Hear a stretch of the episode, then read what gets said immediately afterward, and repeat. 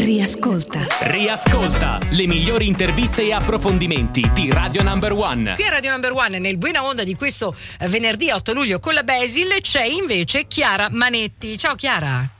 Ciao, buongiorno a tutte e tutti. Buongiorno Chiara che oggi sostituisce Cristina, la direttrice delasvolta.it e che quindi insomma noi il venerdì diventa consapevole di brutto alle 11.30 perché abbiamo questo collegamento che poi trovate anche sulla svolta.it con questo giornale meraviglioso in cui potete davvero trovare una ventata dedicata all'ambiente, ai diritti, ai bambini, insomma tutto quello che riguarda il nostro mondo. Sai che eh, se io, io entro nella svolta, Chiara, Chiara? Eh, sì. Ci sto due ore perché non so quale articolo leggere, sono tutti troppo interessanti. Grazie, grazie mille. Davvero, grazie a voi per il lavoro che fate perché de- dei soliti giornali ne abbiamo piene le scatole. Punto. Eh, piccola, piccola polemica. Non facciamo nomi, certo. No, non facciamo nomi.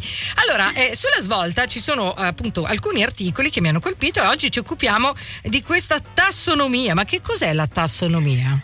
Allora, la tassonomia verde in poche parole è una lista di fonti di energia che l'Unione Europea decide di considerare sostenibili e quindi per questo motivo di incentivare.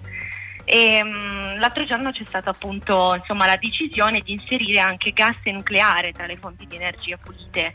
Eh? E questo ovviamente, esatto. No, sì. aspetta, non ho capito. Cioè, scusami. Allora, le, hanno inserito il gas e il nucleare tra le fonti green? Esatto, esattamente così e infatti le, eh, le organizzazioni ambientaliste hanno reagito come te. No, e vabbè. hanno, Eh. esatto, sì sì, probabilmente ci saranno una serie di manifestazioni per dire no a, questa- a questo inserimento pazzesco. Cioè, E tra eh, le altre eh. eh, ha, ha- ha protestato anche Greta Thunberg, cioè ricordiamo benissimo, Certo. lei è la fondatrice di Fridays for Future. Ma questo che cosa, cioè, che cosa sta a significare? Cosa potrebbe quindi accadere?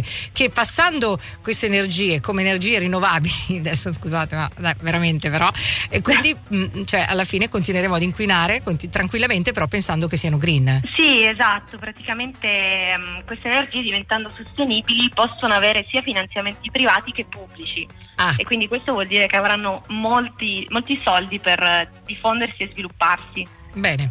Eh, come al solito, insomma, i grandi che muovono il mondo possono fare e, e disfare un po' come vogliono loro le regole e, e- e- e- gli Esatto. stili. No, perché davvero, cioè, fino a ieri era una cosa, oggi un'altra. Uno si sveglia la mattina, cambia la legge, tac, fatto eh, il, il foglietto scritto, boh, da oggi funziona così. Quindi gas e nucleari saranno green. Bene, passiamo oltre perché c'è un'altra notizia molto curiosa. Noi lanciamo e poi voi andate a cercare sulla svolta e approfondite, per carità.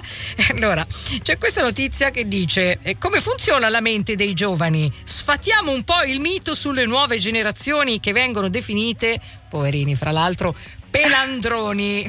Perché? Esatto, esatto, cioè parlando proprio di ambientalismo e di attivisti, comunque i giovani fanno parte no, di quella categoria che sta scendendo in piazza per dire la propria, no? Sì, E quindi questo studio vuole un po' sfatare il mito dei giovani pelandroni, no? Perché nei media, nel dibattito pubblico si dice sempre ma i giovani non hanno voglia di lavorare. Ah, guarda, è un classico quello, sì. Esatto.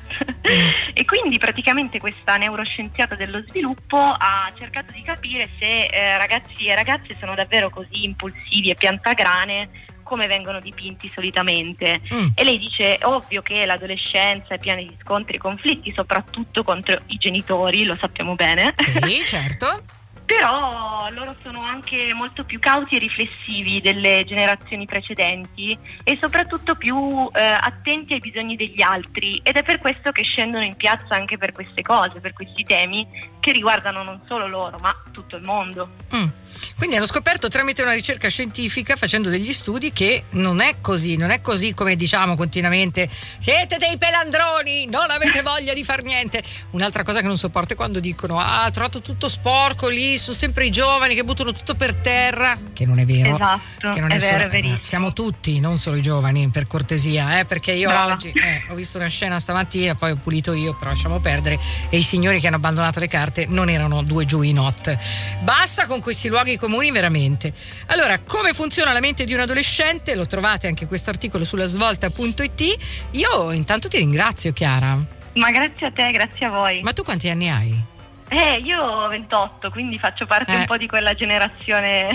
Ma posso farti due domande così tratte fuori dalle righe, cioè come si dice? certo. Ma tu come ti senti con eh, questa situazione anche climatica un po' pericolosa, ecco, diciamo, in declino? Beh, sicuramente non sono più molto tranquilla. Sto cercando nel mio piccolo di fare un po' di, di cose che siano più sostenibili, Mm. ma eh, l'impegno deve venire un po' da tutti, no? come dicevamo, cioè va bene i giovani che scendono in piazza e che cercano di fare il possibile no? per riparare ai danni delle generazioni precedenti, però è giusto che tutti si impegnino e che finalmente riusciamo a dare una scossa a questo pianeta che si sta un po' ribellando. Ecco, ecco, appunto ti volevo dire, posso dirti una cosa?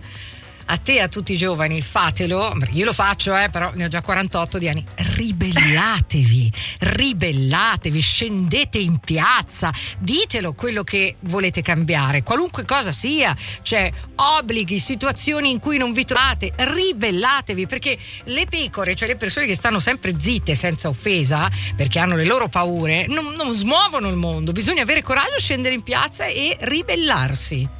Esatto, sono assolutamente d'accordo e scenderemo in piazza e manifesteremo per il nostro, il nostro diritto di avere un pianeta insomma, ospitale e che sia giusto, insomma, che sia sostenibile. Certo, il più possibile. Grazie alla svolta.it, grazie Chiara, un abbraccio grande, in bocca al lupo. Grazie, grazie a voi, ciao!